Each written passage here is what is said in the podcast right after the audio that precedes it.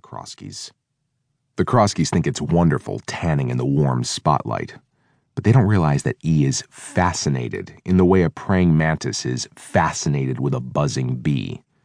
When E is done with them, the twins will find out what it's like to be cast out of the firelight, left to wander the darkness feeling some kind of profound surgical loneliness, as if a sharp knife cuts something precious from your insides, something that doesn't kill you, but that leaves you dead anyway.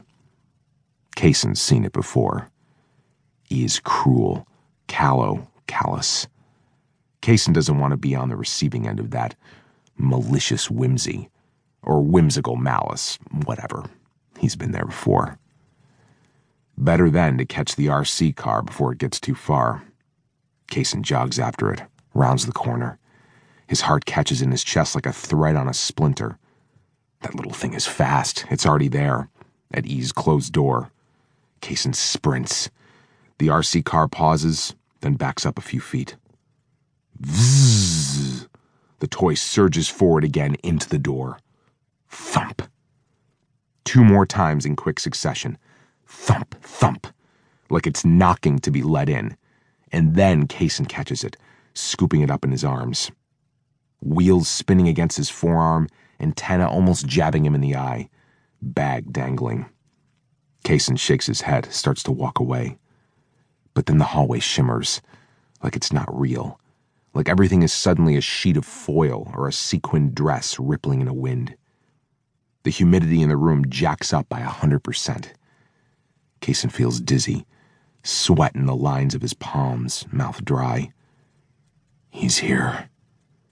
The door unlocks and opens, and Cason feels perfumed breath hit his neck, crawl up his nose, the smell of roses. Apropos, given his boss's name, E. Rose. "What's that?" E asks. Cason turns. E's naked, erection standing tall like a toddler's arm fervently clutching a toy. Everywhere else, he's not a big man. In fact, he's fairly small. 5'5", thin arms, thin legs, cheekbones like shards of glass, lips sculpted onto his face as if by little scalpel blades. Boyish. E's olive skin shines from sweat.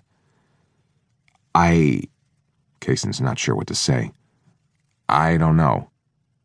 "You interrupted us." A damp chill grips the air. Behind E, Cason catches sight of another naked someone. No, more than one. Then the smell. Sweat and sex and latex and lubricant, commingling in their own orgy of odors. From inside the room, one of the somebodies, a man with a high-pitched titter of a voice, says, "Come back inside. We were just about to see if it would fit." Then a woman's voice, heady, druggy, ecstatic. "I can take anything." E ignores them and holds out a hand to Cason. "I want to see that." Cason offers a feeble nod, hands over the car, and there, as E reaches for it, is that sudden spike of undesired desire. His body tightens as hope surges, hope that E's finger will touch his own, just a momentary brush, an electric flash of skin on skin. He doesn't understand it, doesn't ask for it, doesn't swing that way, but it's there just the same. And it's been there since the day he started working for E as a bodyguard 5 years ago. But no, E just takes the remote-control dune buggy, holds it up and stares at it, lip in a sneer, brow in a quizzical knit, as if turning it one way makes it junk, and turning it the other way makes it art.